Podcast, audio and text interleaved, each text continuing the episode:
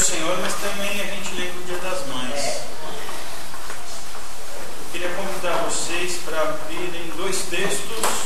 O primeiro que a gente vai ler está em 1 Timóteo, capítulo 2.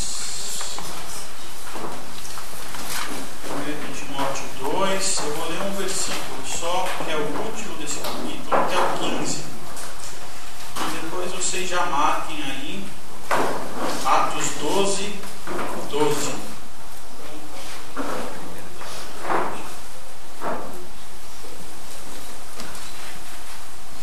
Então, 1 Timóteo 2, 15.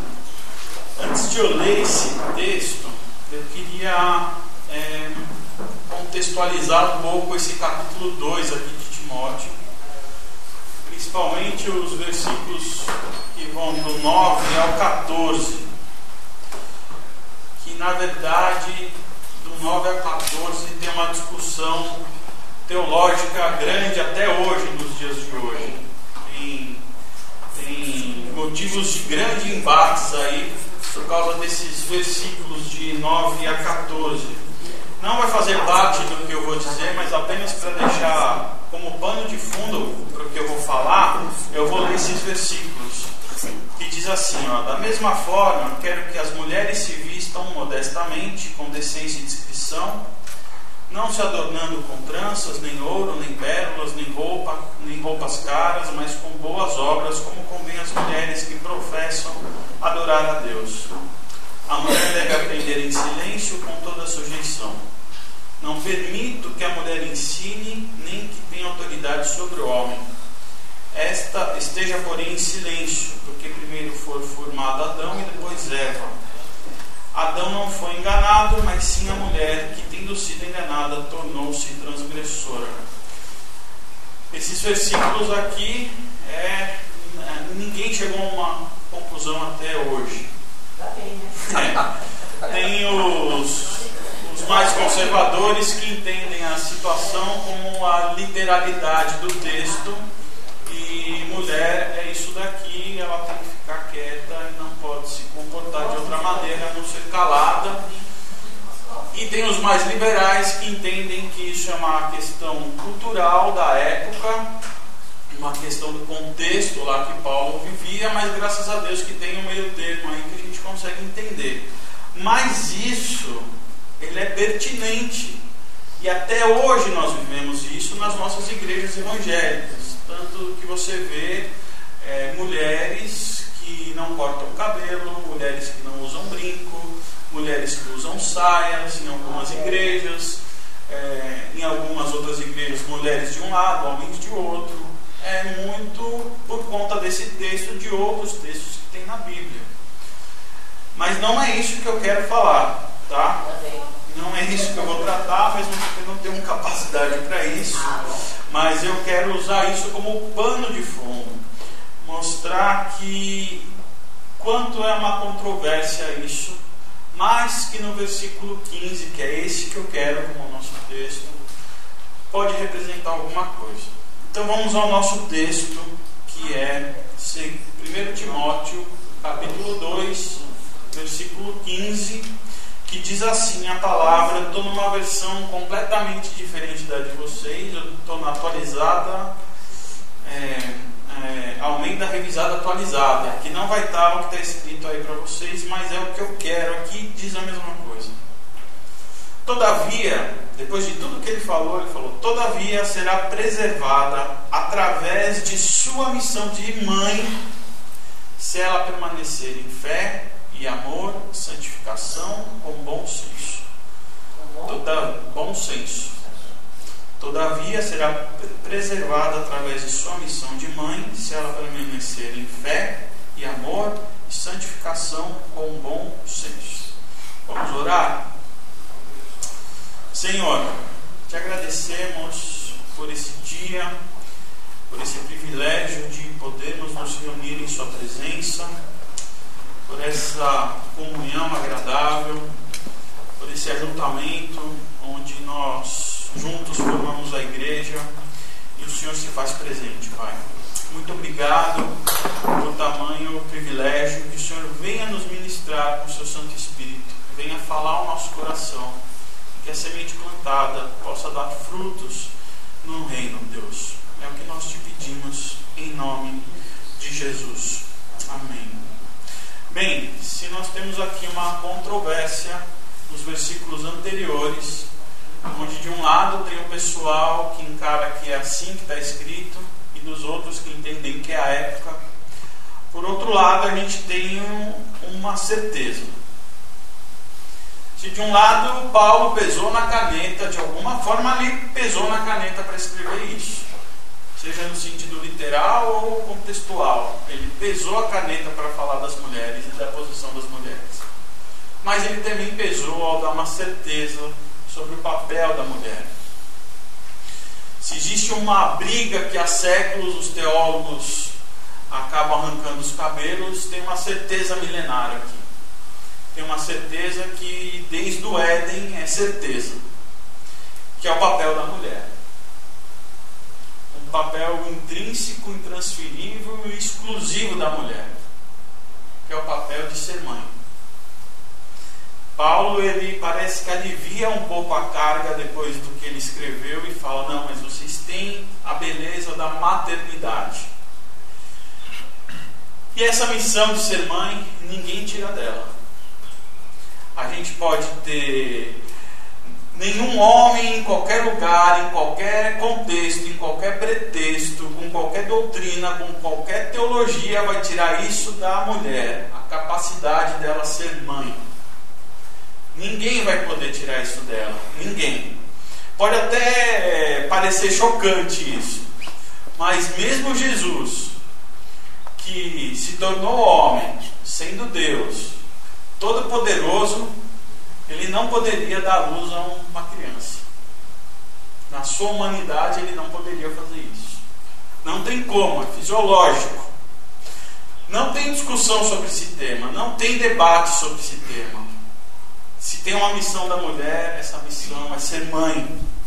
E isso é muito significativo para a gente. Porque ser mãe não é apenas dar à luz.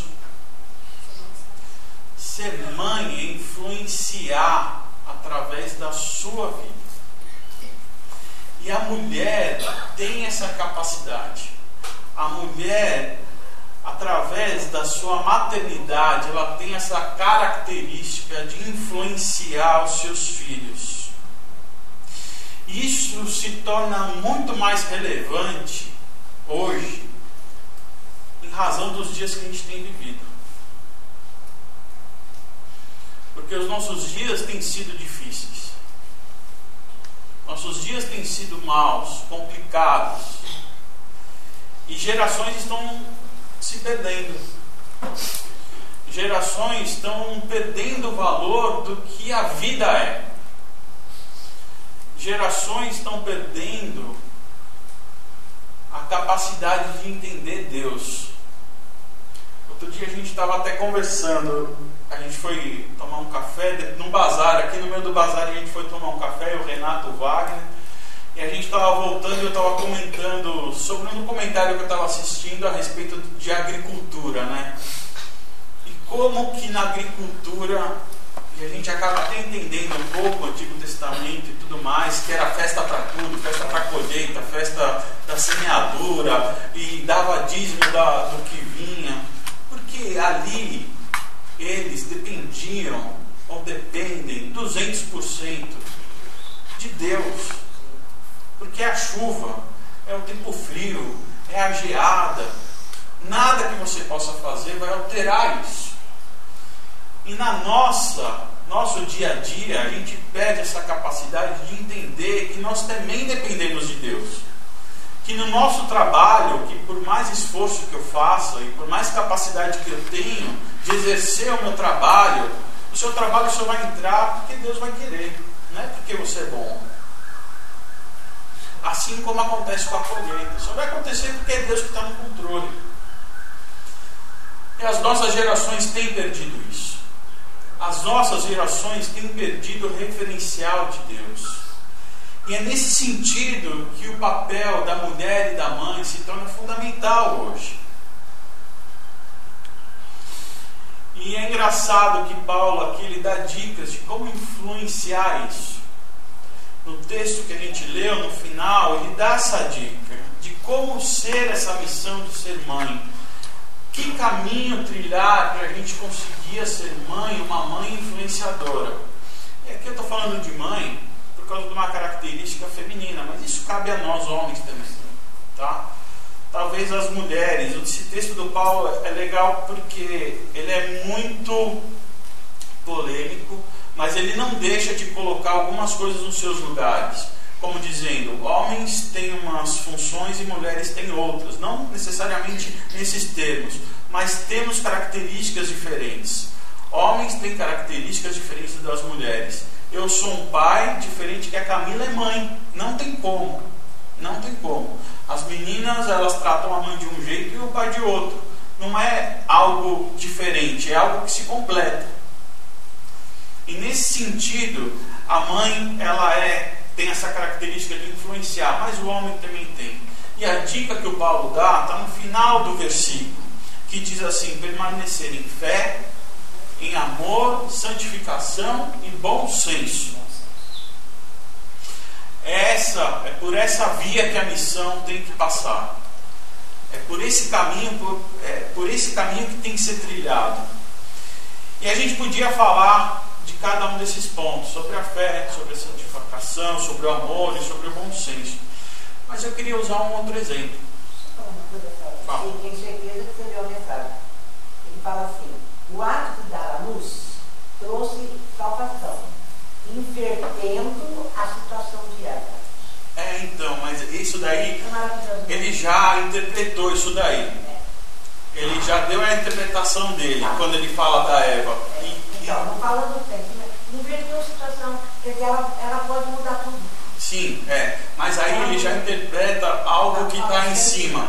É, ele já deu o lado dele aí da, da questão. Ele já puxou sardinha pro lado dele. Entendeu? Mas tem gente que não concorda com isso e tem gente que concorda com isso. Né? É, é, porque ele remete lá a Gênesis. E muitos falam, não, não necessariamente está remetendo a Gênesis aqui. Então eu queria exemplificar, de vez em falar sobre esses, a fé, o amor a, e a compaixão, desculpa, a fé, o, a santificação e o bom senso, eu queria usar um exemplo um exemplo de uma mãe, que está em Atos 12. 12. Vocês já abriram aí? Estão com o dedinho aí marcando?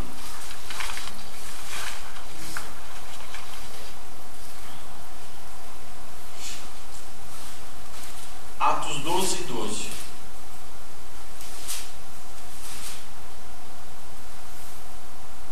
Diz assim, ó.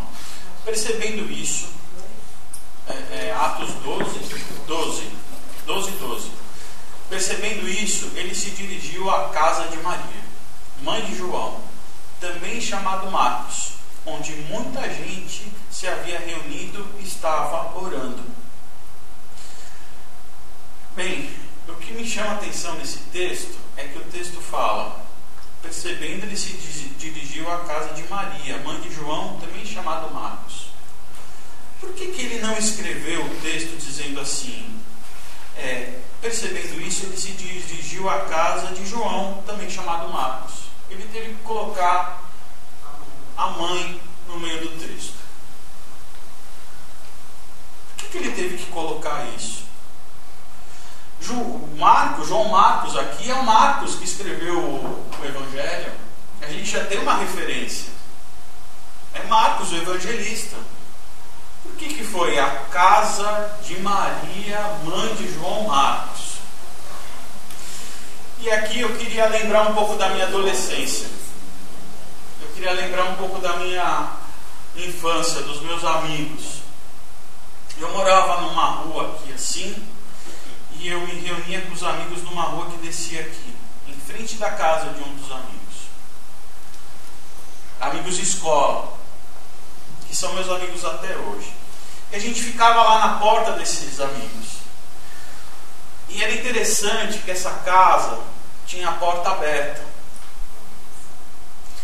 E se você quisesse entrar, você poderia entrar a qualquer hora. A porta ia estar aberta. Então, se os meninos não estavam na rua, você ia entrar na casa. E quando você entrava na casa, você tinha que passar por um corredor e entrar na cozinha. E certamente quem estava nessa cozinha era a mãe dele sentada lá. E não tinha como você não passar por essa mesa e não sentar com ela e conversar com ela. E se a mesa estava vazia, ficando só você e ela, não demorava muito, abria a porta de novo e chegava mais alguém. E mais um pouco chegava mais alguém. Ia chegando mais alguém, ia chegando até que a casa ficava cheia. Essa era a tia Nilza, uma pessoa muito querida, que infelizmente ela foi embora. Ela não sofreu um acidente e morreu. Ela atraía as pessoas. Ela queria ouvir. Ela falava. Ela queria saber. Ela fazia questão de ouvir, saber da sua vida, de como você estava. E ela gostava de falar, ela gostava de juntar pessoas, ela gostava de agregar. E a casa virou um ponto de encontro para muitos. Ontem a gente esteve lá. E a casa estava cheia. E a porta aberta. E a porta aberta. Amigos de 40 anos, a gente reuniu amigos e os nossos filhos estavam lá vivendo o que a gente vivia lá. E a tia Nilza deixou um legado para a gente. Ela deixou um legado. A tia Nilza influenciou de um jeito que ontem a gente pôde experimentar o que ela deixou. E a Maria, mãe de Marcos, citada no texto, ela também deixou um legado. Porque a casa da Maria tinha a porta aberta. Maria era uma mulher rica, uma viúva rica, que tinha uma casa grande e também vivia cheia. Nessa época, o, havia uma perseguição muito grande para os cristãos. Eles já não mais se reuniam no templo eles se reuniam em casas. E Maria abriu a casa para o reino. Maria deixava a porta para que as pessoas pudessem se reunir ali. Maria transformou a casa dela numa igreja. As pessoas se encontravam lá, era um ponto de encontro. Aqui, nesse capítulo 12 de Atos, Pedro estava preso. E um anjo soltou Pedro.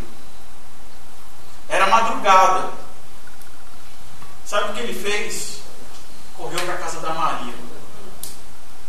A porta estava aberta. E não estava aberta, só aberta. O pessoal estava orando lá. O pessoal estava orando. A casa da Maria era alvo de muitas reuniões. Muitos dizem que lá moravam os doze apóstolos. Muitos dizem lá que a última ceia foi feita ali. Que Jesus lavou os pés dos discípulos ali. Que Jesus partiu o pão, bebeu o vinho ali. Foi ali também que eles oraram nos dez dias entre a Ascensão e o Pentecostes. Era ali, na casa de Maria. Vocês percebem quantas coisas importantes passaram ali pela casa de Maria? Agora me responda uma coisa: quem é que estava assistindo tudo isso? Quem é que estava assistindo tudo isso? Quem estava assistindo de camarote o palco de tantas realizações ali? Marcos estava lá. Marcos estava de camarote assistindo tudo isso. Marcos estava lá assistindo a tudo. E sabe o que estava acontecendo? Marcos ele estava aprendendo. Marcos ele estava absorvendo, ganhando referencial, estava se fortalecendo. Era uma escola aquilo. Maria acabou criando Marcos no centro da comunidade cristã, no centro da igreja primitiva, com os melhores professores. Ele estava sendo influenciado, ele estava sendo treinado, discipulado. E Marcos aprendeu porque ele estava no camarote, assistindo a tudo. Marcos aprendeu porque Maria abriu a porta da casa dela. A influência foi tão grande, foi tão grande, que a primeira viagem missionária de Paulo com Barnabé, e Barnabé era o tio de Marcos, levou Marcos junto. Tá certo que o Marcos refugou no meio da viagem. Ele deve ter ficado com medo. medo. Ele fracassou. Ele voltou para casa. Mas teve a segunda viagem missionária. E ele foi. E foi um sucesso. Ele também foi para o Egito, Marcos, e fundou uma igreja em Alexandria. Marcos foi discipulado por Pedro. Pedro chamava Marcos de meu filho. Está aí no texto. Está lá na carta de Pedro. Pedro ele deve ter ensinado, e com certeza ensinou tudo que Jesus, o que ele passou por Jesus. Marcos ouviu todas as pregações de Pedro. Todas. Ele não só absorveu tudo o que Pedro ensinou para ele, como ele escreveu um evangelho. E muitos dizem que é o evangelho mais importante que tem, é o evangelho de Marcos. Tem um comentarista, um teólogo, William Bartley, que ele falou assim: ó, podemos dizer que Marcos é a maior aproximação que jamais possuiremos do relato de uma testemunha presencial da vida de Jesus. Sabe por que tudo isso? Porque Maria, a mãe de João Marcos, influenciou com a vida dela a criação dessa criança. Ele, ela resolveu abrir os portões e as portas da casa dela. Essa é a missão do Dia das Mães. Essa é a missão das mães. Essa é a missão das mulheres. Influenciar através da sua vida. É uma missão de fé. É uma missão de amor. É uma missão de santificação. É, e é do uso do bom senso. E eu gosto de lembrar disso quando eu leio o Salmo 1, que diz assim: Como é feliz aquele que não segue o conselho dos ímpios, não imita a conduta dos pecadores, nem se assenta na roda dos zombadores. Ao contrário, sua santificação está na lei do Senhor, e nessa lei medita dia e noite. É como árvore plantada à beira de águas correntes dá fruto no tempo certo, e suas folhas não murcham. Tudo que ele faz prospera. Não é o caso dos ímpios, que são como palha que o vento leva. Por isso os ímpios não resistirão no julgamento, nem os pecadores na comunidade dos justos. Pois o Senhor aprova o caminho dos justos, mas o caminho dos ímpios leva à destruição. Essa é a missão de ser mãe. A gente tem que viver isso na maternidade. A gente pode imaginar também que era muito fácil para Maria tudo aquilo.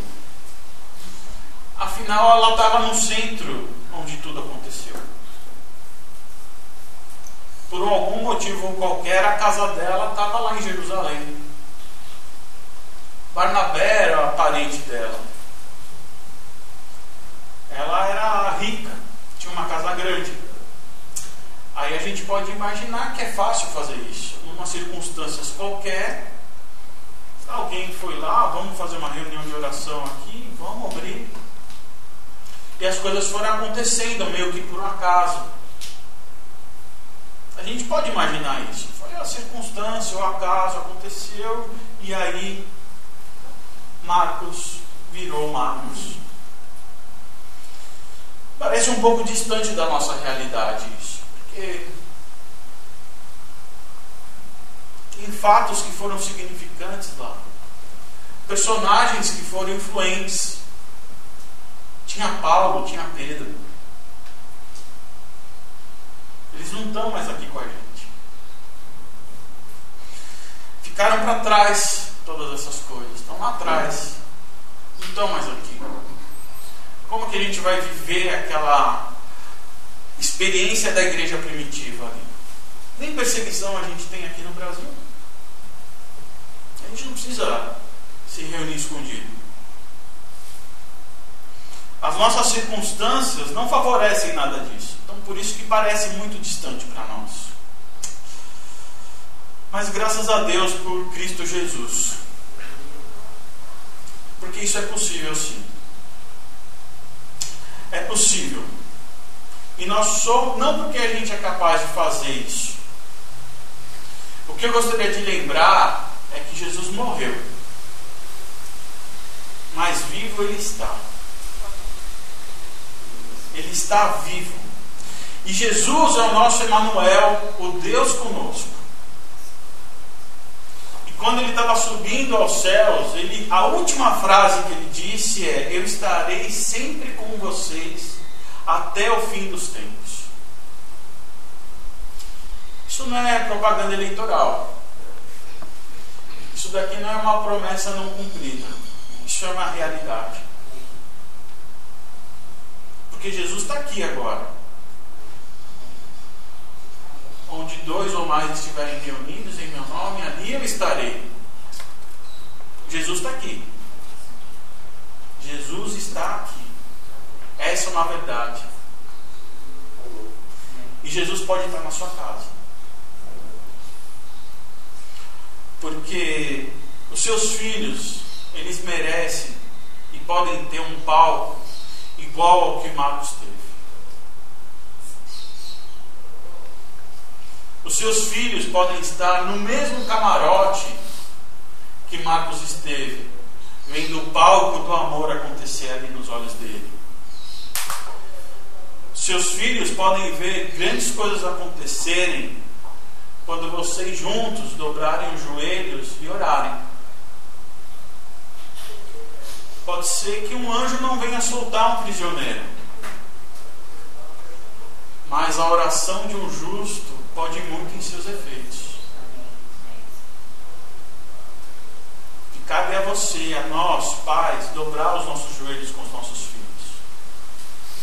A gente também pode assistir a grande ceia, a última ceia. A gente pode ver Jesus lavando os pés. Os seus filhos podem ver, assistir Jesus lavando os pés. Quando a gente resolve servir ao reino, à comunidade, aos menos favorecidos. A gente vai ver ali Jesus, eles vão ver ali Jesus lavando os pés dos discípulos.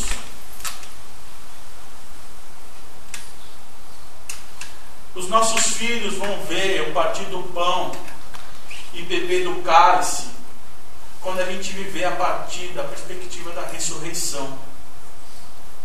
Quando a gente acreditar que é necessário lembrarmos todos os dias que nós precisamos do sacrifício de Jesus para ser alguém. Quando isso é vivido na nossa casa, quando a gente vive isso, com partir do pão e do cálice, nós precisamos aqui do sacrifício de Jesus, porque nós não somos ninguém. A gente vai viver o mesmo palco que Maria viu ali, que Marcos viu ali, que aquele povo viu naquela casa. É vívido isso. Transforme a sua casa num grande palco do amor a sua casa num reino, na casa do reino, não numa igreja. Não é disso que eu estou falando, não é uma igreja física, mas é uma igreja onde tem esses elementos necessários para a gente cultuar e adorar a Deus.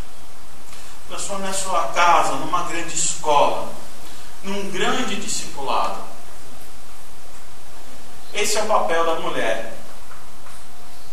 Essa é a missão de ser humano.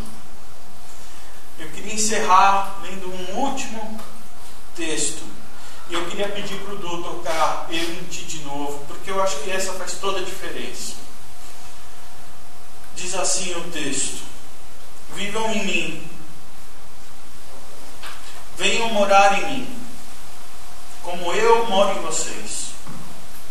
Assim como o ramo não pode produzir uvas por si mesmo, mas apenas se estiver unido à videira, vocês não podem produzir frutos se não, não estiverem unidos a mim.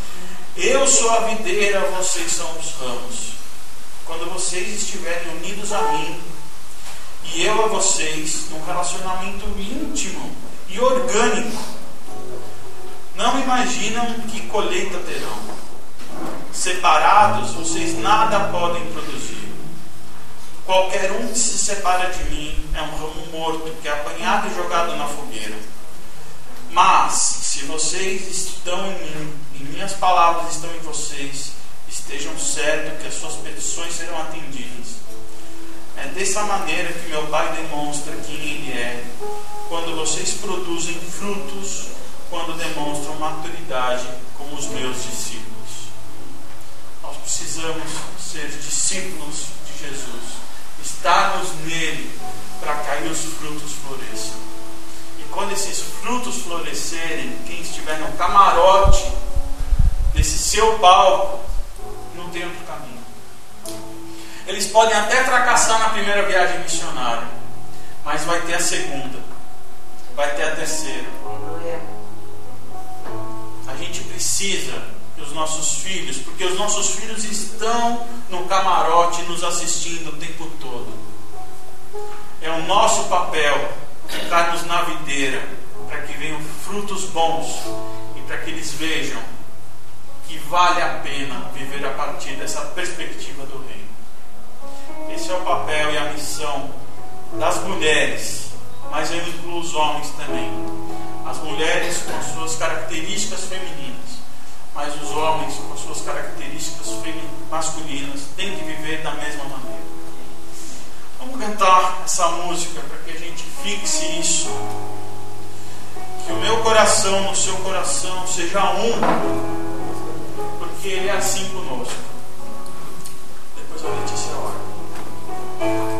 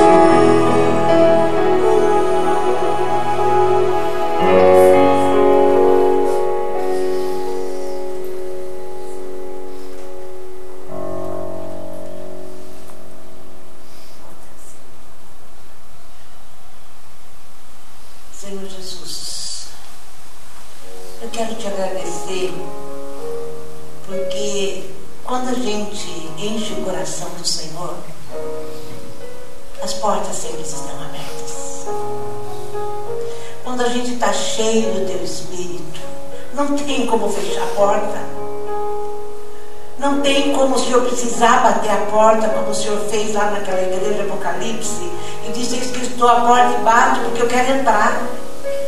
Quando as portas ficam escancaradas, significa que o Senhor está, esteve e sempre estará. E é para todos. E é para todos. Mas é algo que só o Senhor pode fazer em nós.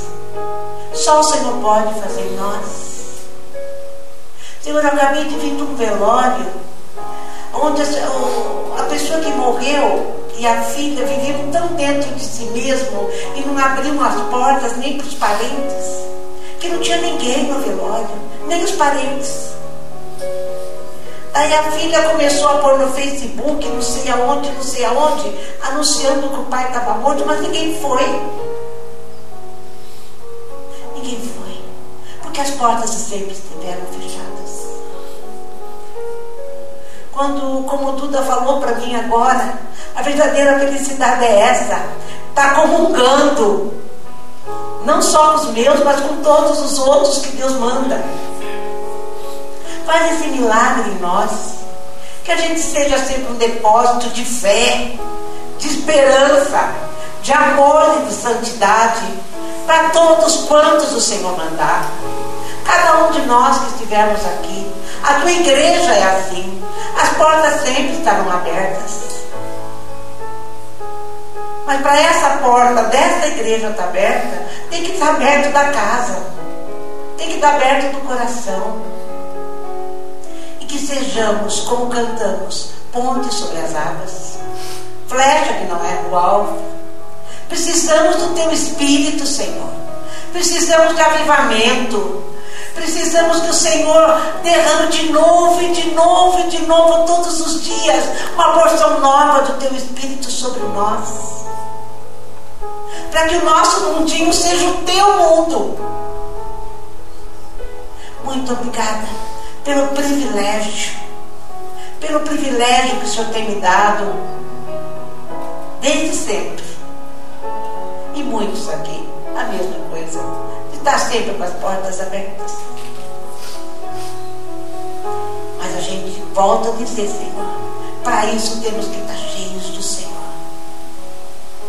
Obrigada, porque o convite, a iniciativa veio do Senhor. É o Senhor em nós. Foi o Senhor que provocou o encontro. Foi o Senhor que provocou todas as coisas. Louvado seja o teu nome, Jesus Cristo. Louvado seja o teu nome, Jesus Cristo. Louvado seja o teu nome. Enche, Senhor, enche o nosso coração. Porque senão sentaremos numa mesa para brigarmos e não para comungarmos. Bendito seja o teu santo nome. Glorifique o teu nome em cada vida que está aqui. Vem trazer cura, Senhor, em cada vida que está aqui. Vem sarar nossa alma, vem sarar nosso corpo, para que o Senhor seja glorificado. Para que o Senhor seja glorificado. Eu quero te dizer que não respeite as nossas portas entreabertas. Entra, Senhor. Empurra com o pé rompa, vença, gente. Vença cada um, cada um que pensa que tem privacidade, que pensa que tem o direito de fechar as portas. Invade cada coração e faz morada. Bendito seja o teu nome.